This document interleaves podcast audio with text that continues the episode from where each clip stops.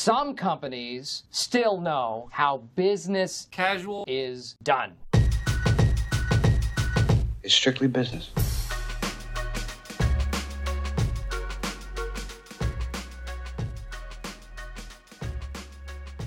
All right, it's Friday the thirteenth, and we are here with Business Casual. Had you noticed that yet, Daniel? I kind of didn't, but I guess today is meant to be cursed. Uh-oh. Now I'm only going to be looking for the negatives in we should, today. We should probably just cancel the show now. Or stop it now, because nothing's gone wrong yet. You know, it's kind of tragic. Friday the thirteenth, we got some uh, pretty big U K election news uh, and results, which I guess some people would say were pretty cursed, so...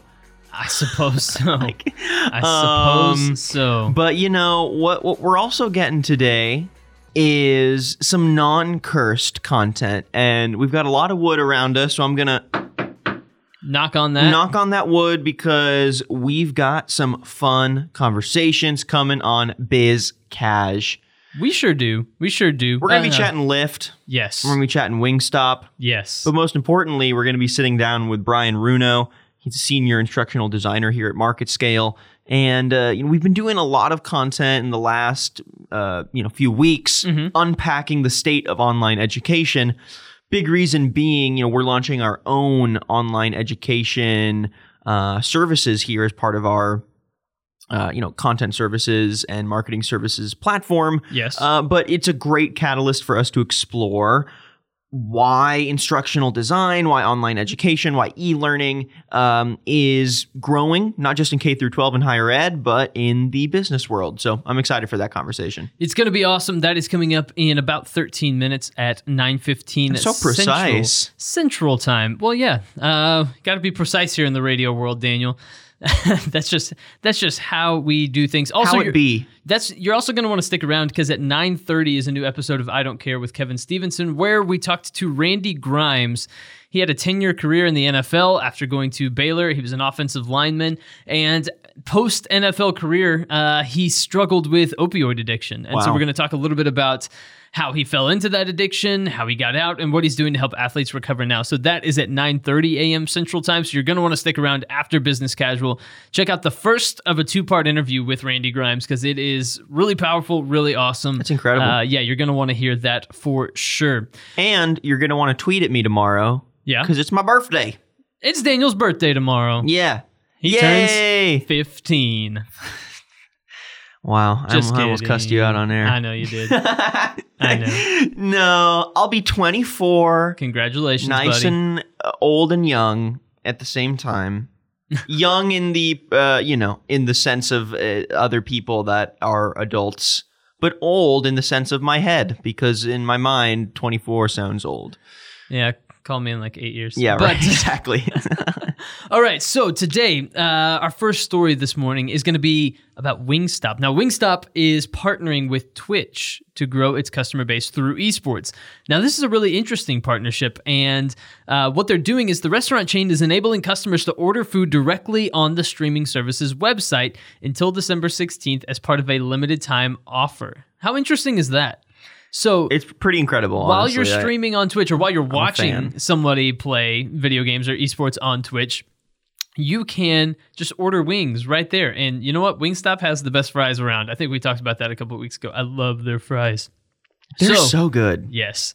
Yeah. The, the the capability also features Wingstop's Wing Calculator, which recommends flavors for streamers to try based on their personal preferences. So they're kind of building out this little ecosystem where, you know, hey, you're doing this activity. Hey, let's just make it really, really easy to order food right here from the platform. Now, one of the things that I find really interesting about this is that um, a recent study by Majid points out that fifty-two percent of all consumers interested in esports um, enable ad blockers of some kind, forcing brands like Wingstop to kind of get creative about how you get around that, right? Mm. So you build it into the platform. So it's not a pop-up ad that gets blocked, or, you know, something that most people would find annoying right. and a turnoff. It's a service. It's a service that's built into the overall platform, which I think is a really interesting and important distinction in this case. It's very smart. It totally speaks to its audience. Yes. Like this, this is a great example of marketing that truly understands the audience, understands the medium, and understands, uh, you know, how these people interact with their medium. Yeah.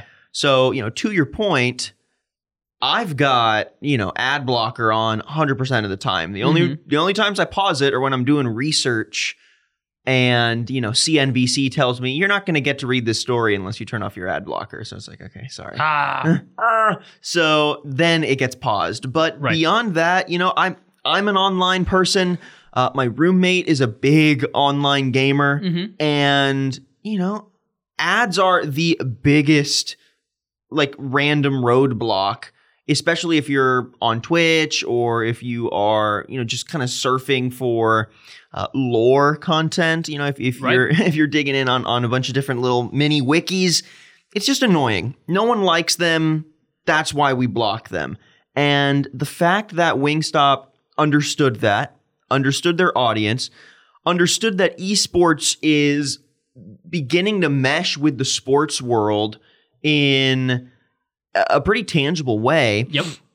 And I mean, if you think about what is the, you know, the key food of the sporting world, I'd say wings have to at least be in the top three. Wings are up there, buddy. Wings are up there. Yeah. So it, they're delicious. They're easy to eat. They're messy. And, you know, sports fans love them. Yeah. And they're leaning into that on an extremely online medium. Mm-hmm. And um, it, it's just really smart marketing, in yeah. my opinion. Wingstop's one of the fastest growing restaurant chains in the United States. And I think this type of ingenuity, you know, is...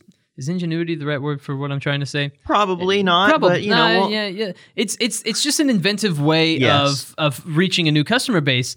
And here's a quote from uh, Christina Clark, Wingstop's recently appointed chief marketing officer. She says, "Twitch is a huge part of the gaming landscape, and we know that we must invest in the platform if we want to continue engaging with our Wingstop gaming fans while also reaching new consumers." I think that's really smart, and the activation has already exceeded the benchmarks that Twitch set for it. And so, while this is set to expire December sixteenth, so just a few days away, no. uh, I would anticipate on some level that this uh, sticks around and that this is not the last that we'll see of a partnership like this. And uh, I would guess that other people are going to try to emulate this on some level because I think that the success is pretty evident. Right. And the thing is that it, it really isn't advertising when yeah. you get down to it. It's almost, you know, more akin to uh, content marketing in that, you know, there is a there is an interactive deliverable that the end user, uh, I guess, interacts with, for lack of a better word. Sure. And, you know, it isn't like, hey, look, we're Wings, buy us. Mm-hmm. It's like, you know, the fact that they integrate with Twitch, um, I, I think shows that even Wingstop realizes traditional advertising for this audience is really not useful. People are going to see that banner ad and ignore it. Right. But if it's a built-in service and it feels like, oh, wow, you know, I'm I'm streaming here. It's extremely convenient. I'm going to quickly order some wings without even leaving the chat. You know what I mean? Most definitely. That's huge. And, you know, Twitch streamers love their chat. So definitely, definitely. Quick question for you, Daniel. Are you boneless or bone in when Ooh. It comes to wings? Um, the spicier I get, the... Uh, the more bone in I would like it to be. Not that there's really like, you can't have like half bone in. It's either boneless or bone in. But um, like your mild honey barbecues, your ginger teriyakis, all that stuff, I'll go boneless. Um, hmm. Easier to dip in the blue cheese. But oh, when I blue cheese, yeah, over, over ranch. Yes, that's probably my hottest take. Ooh, but the that the is a hot take. The hot wings, I think, you know, if you're already going to be um. torturing yourself. Yes. I think you might as well lean in all the way and just own the, you know, like the the ripping of the meat off the bones. It feels more proper. Yeah, see, I'm a purist. I go bone in all the time. Really? Brian Runo, our senior uh, instructional designer, he's in the studio because we're interviewing him in five minutes. Brian, do you have a hot take on uh, on hot wings? Do they need to be bone in or boneless? Um, honestly, I think that the bone-in ones are better. And I say that because the breading on the boneless ones aren't as good. And you just don't feel as natural and uh, juicy. I think I agree with Brian. That's why I like Brian. That's why he's sticking around. That's why I'm getting kicked off this show. Exactly. Brian, Congrats, you're the new co-host of Business Casual. Wonderful, I mean, thank look, you. I'm excited. Boneless are uh, just glorified chicken nuggets, but that's kind of why I like them. No, so. no, no, no. They're not bone. They're not glorified chicken nuggets. Oh, now I'm going too uh, too hard in the opposite they're, direction. They're glorified chicken tenders. Oh, okay, that's fair. There's a that's difference fair. in the culinary world. Chicken nugget is the ground chicken. That's true. Tender is the actual strip of chicken. Yeah. Okay. Wow. Thank you for correcting me on that. Brian is right about that's that. That's why he's an instructional designer. He's instructing the hell out of me right now. That's absolutely correct. All right, we'll be talking to Brian here in five minutes about things more important than chicken wings. Actually, hey. That's a big statement. Don't you dare. I kind of take that back. Okay. Anyways, we need to move on because Lyft has announced they are rolling out a car rental service. And as a result, Hertz and Avis, their shares fell six percent for Hertz, five percent for Avis. Uh, in the uh, in the wake of this announcement, Lyft mm. said yesterday that it's launching a car rental service within its main app. And uh, here's what the company said in a blog post. We're giving riders the flexibility to rent a car for weekend getaways, business trips, or even to run errands. What do you hmm. think about this news, Daniel? Well, are they uh, building facilities where you would go to rent them? How would you actually get the car? Was there any detail on that? That is a good question. Um, so th- I do know you do it within the app, right? So you uh-huh. click a, a button in the app that kind of starts the process. They say that the vehicles come equipped with Apple CarPlay, Android Auto, and phone chargers. And you can choose free add-ons like ski racks, car seats, tire chains, things like that. Uh, and they're even adding hybrid vehicles to the mix. And so uh, I think... Yeah, I mean, I'm looking at the article right now. It's really not that descriptive on like the logistics of this. Right. But I really wonder... Uh, is Lyft now going to have to build, like, you know, rent uh, budget car centers, right? Mm-hmm. You know, where you just go and you do the check-in thing, and like, how do they merge the um, the tangibles of needing to go get a rental car with the app flexibility? I I, I like it. I, you know, I think it's a, a clever uh, expansion of their platform, right? Especially since, um, you know, you're seeing Uber take, for example, Lime scooters and integrate them into their hub. So when you go to call an Uber, right, you also see immediately on the map, oh, check it out. Here are the available scooters around me. So all of these platforms are kind of expanding the transportation services they want to offer on the main app. I think this is, you know, a, a clever expansion. Um You know, I wonder if they'll ever merge the two businesses, right? You rent a car and then, hey, on the way to wherever you're going, you want to give someone a ride? um, that might be kind of interesting. As a way to pay for your... Uh, yes, right? Pay for your car rental. That'd be kind of funny. No, but here's the thing that stands out to me about this is that I think it's telling that Hertz and Avis immediately saw their shares drop, mainly because...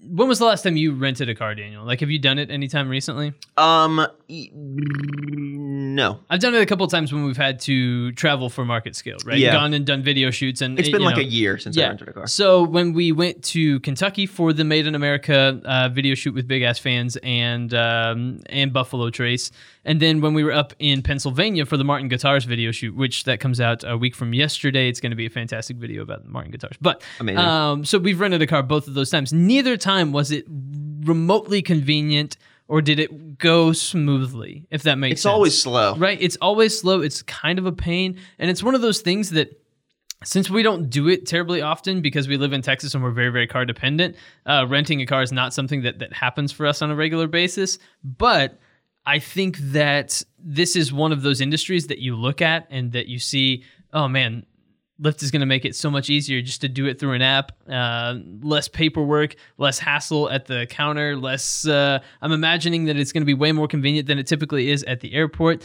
They've made a couple of adjustments to different rules. Like Lyft is going to allow people as young as twenty-two to rent a car. Um, whereas I don't think you're allowed to do it unless you're twenty-five. Is that right?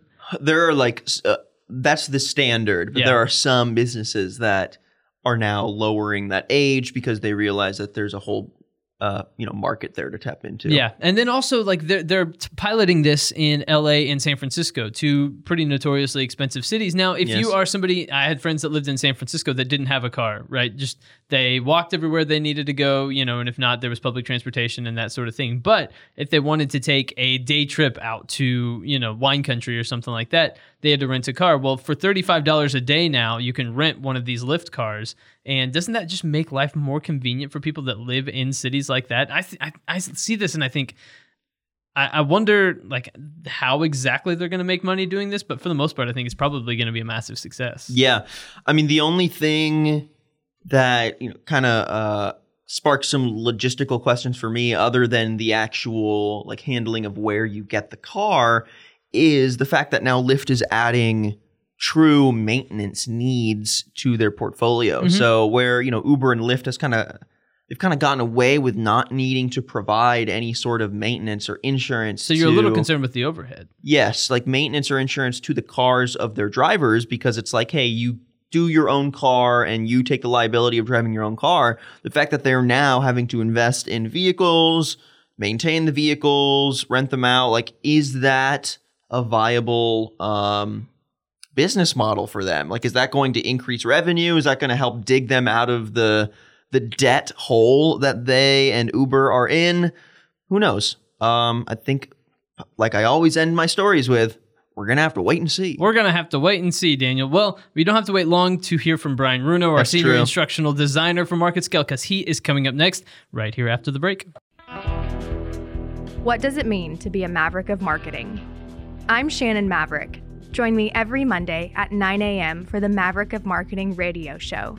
Each week, I'll be chatting with a different marketing expert to find out what makes them a true Maverick. Taking risk is being a Maverick. If you aren't learning, you're going to get left behind. You can either contribute to the problem or you can solve the problem.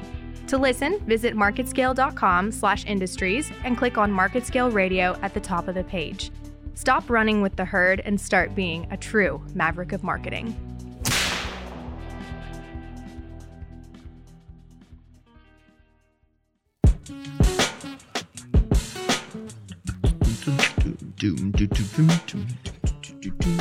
The song is Daniel's jam, and also the one where Britney's doing the the ad, and it's like, oh my god, oh my god. Yeah, you like that song too. Yeah, that one's solid. It is true. All right, we are joined in the studio by Brian Runo. He is the senior instructional designer here at MarketScale. Brian, thanks for being here today, man. All right, thank you very much for having me. Brian's got a good radio voice. It's very deep. It's very. I don't know. I've been told I also have a very good face for radio. Ooh. Ooh, don't take that. I don't buy that one bit. He's also got a really sweet tattoo that he does. We, we all got yesterday. to see yesterday. Mm-hmm. Incredible stuff. Yeah. One day we'll get cameras in here. I keep pestering our uh, director about it because I want video content in here. But one day we'll get cameras in here. We'll bring Brian in just for a presentation. And it will be the excellent. Sweet tat. Yes. All right, Brian. So we've mentioned a couple of times you're a senior instructional designer. That's what you do. Uh, you came from Northwestern uh, to come here to MarketScale. So first of all, just tell us, what does a senior instructional designer do?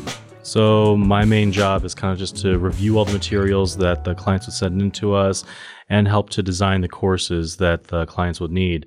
So those courses can be anything from product training, onboarding process training, sales training, any sort of certifications, product introductions, whatever uh, whatever you need to do, then um, we can do that here at MarketScale in terms of instructional design and course development. Very nice. Yeah. So Brian, to get into the thought leadership here, um, why is instructional design and, you know, the end product of instructional design, which would be online learning, why are those two a growing piece of business in the, you know, business and B two B spaces beyond just K through twelve and higher ed? Yeah, I mean, for uh, instructional design and online learning, a lot of businesses are starting to realize that they could uh, increase their productivity and uh, you know, shorten the time period for uh, onboarding people. And right now, from what a lot of um, current onboarding and training materials that businesses have. There was a recent Harvard Business Review article that said seventy-five percent of managers are disappointed um, and dissatisfied with their learning and development programs. Mm. And seventy percent of employees don't have mastery of the skills. Mm. And that's from uh, what was currently available. So a lot of businesses are really heavily investing in that, actually to the tune of three hundred fifty-nine billion dollars um, in twenty sixteen. Wow. On online development.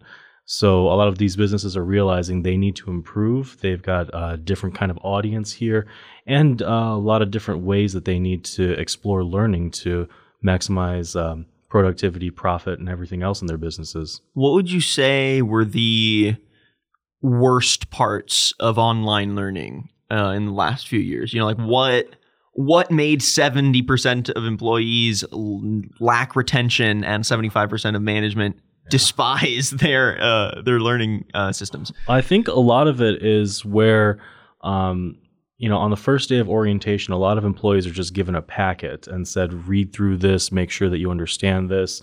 And there's no real connection there. It's just very, um, it's very broad scope and not really defined, not very engaging at all. Um, but then when you design an online class with uh, instructional design methodologies, then you start to see that there's um, experiential learning is a big thing that's coming up right now, making sure that you're able to do the task um, that's assigned to you and being able to describe what you're doing um, as opposed to just reading through something and uh, assuming that the person has already gained that knowledge. I think that's one of the biggest things that's happening now.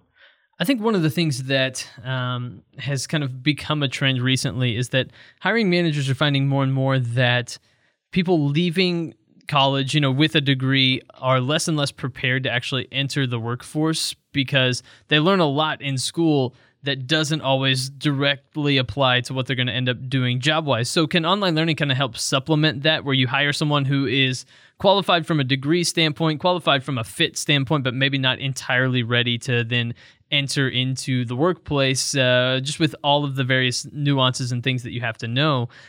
Can you then supplement that a little bit with online learning and then, you know, have a wider base from which you can hire? Absolutely. I mean, I think that there are some things that uh, business managers are looking for um, for hiring new people straight out of college, like knowing that, um, for instance, a coder knows certain coding languages and is able to produce certain um, software applications, for instance. But for, um, you know, communicating with the rest of the team on what's needed, you know, online learning can be helpful for teaching people how to use whatever communication tool that they're using, like Microsoft Teams or Asana, um, and any sort of internal um, processes as well, just to make sure that they are able to effectively communicate within the organization.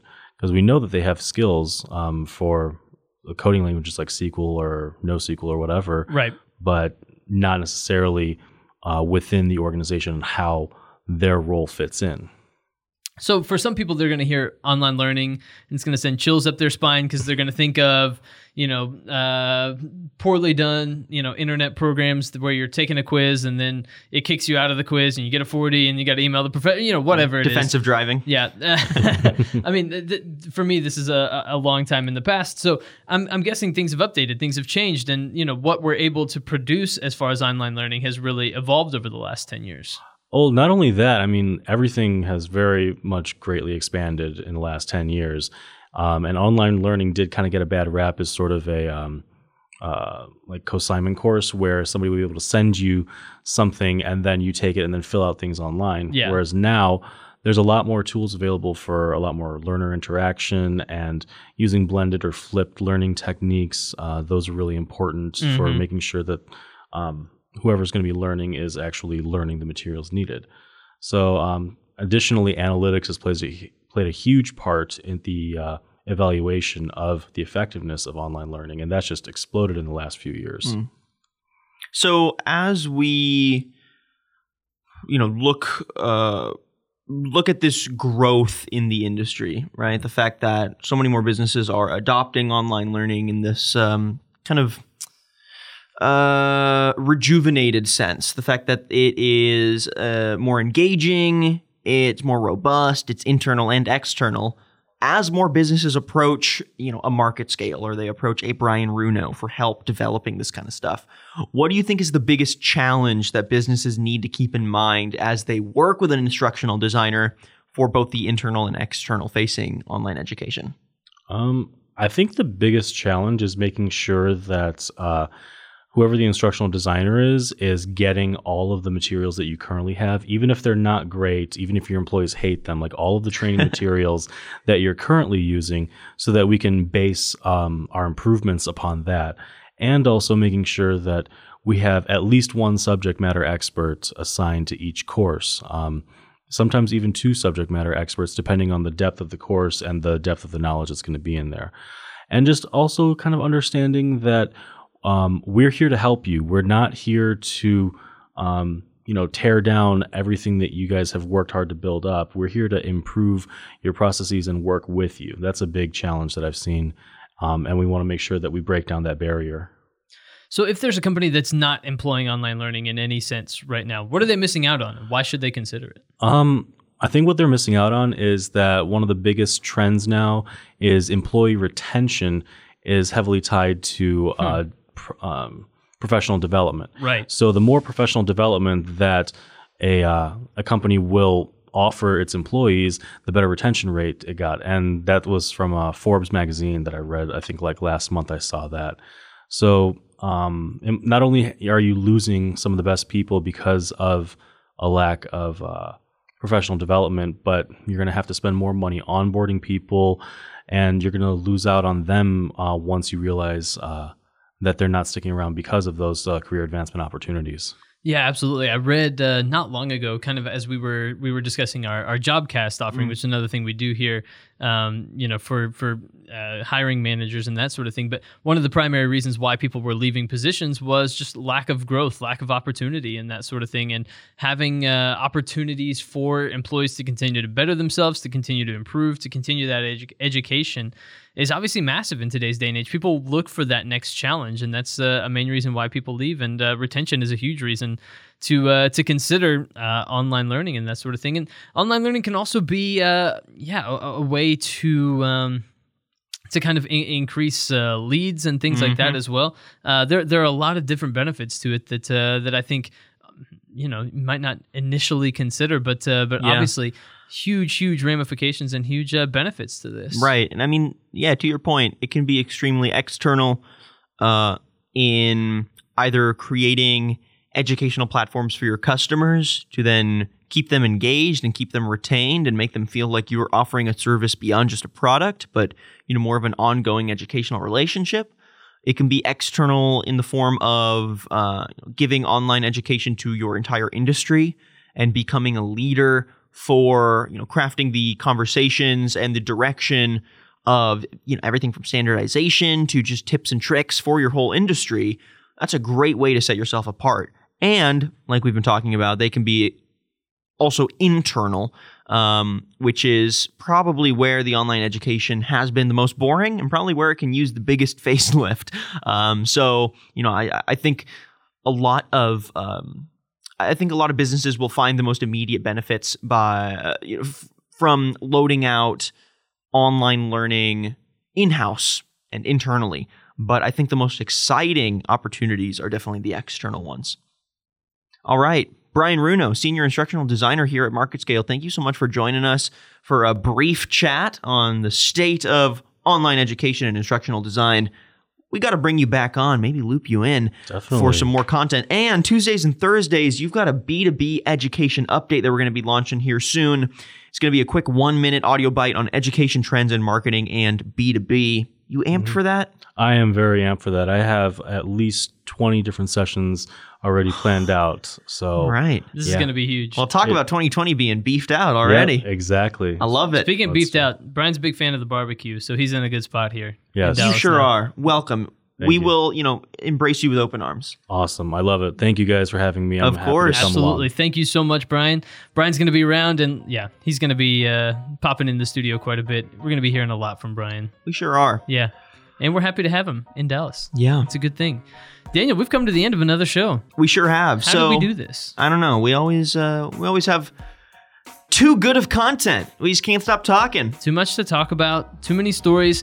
Too much going on in the world of B two B. But what is most exciting you hear at MarketScale in the uh, you know uh, coming weeks or going into twenty twenty content-wise coming from the pubs department? Next week, we are releasing our latest episode of Made in America, where I traveled up to Pennsylvania to get a look at Martin Guitars' Amazing. Uh, manufacturing facility as well as their museum. So I got a sense of their history. They've been building guitars in America since eighteen thirty-three. So I got a chance to check that out. That episode releases next Thursday. So December nineteenth, put that on the calendar. I will. What about you? And folks, um...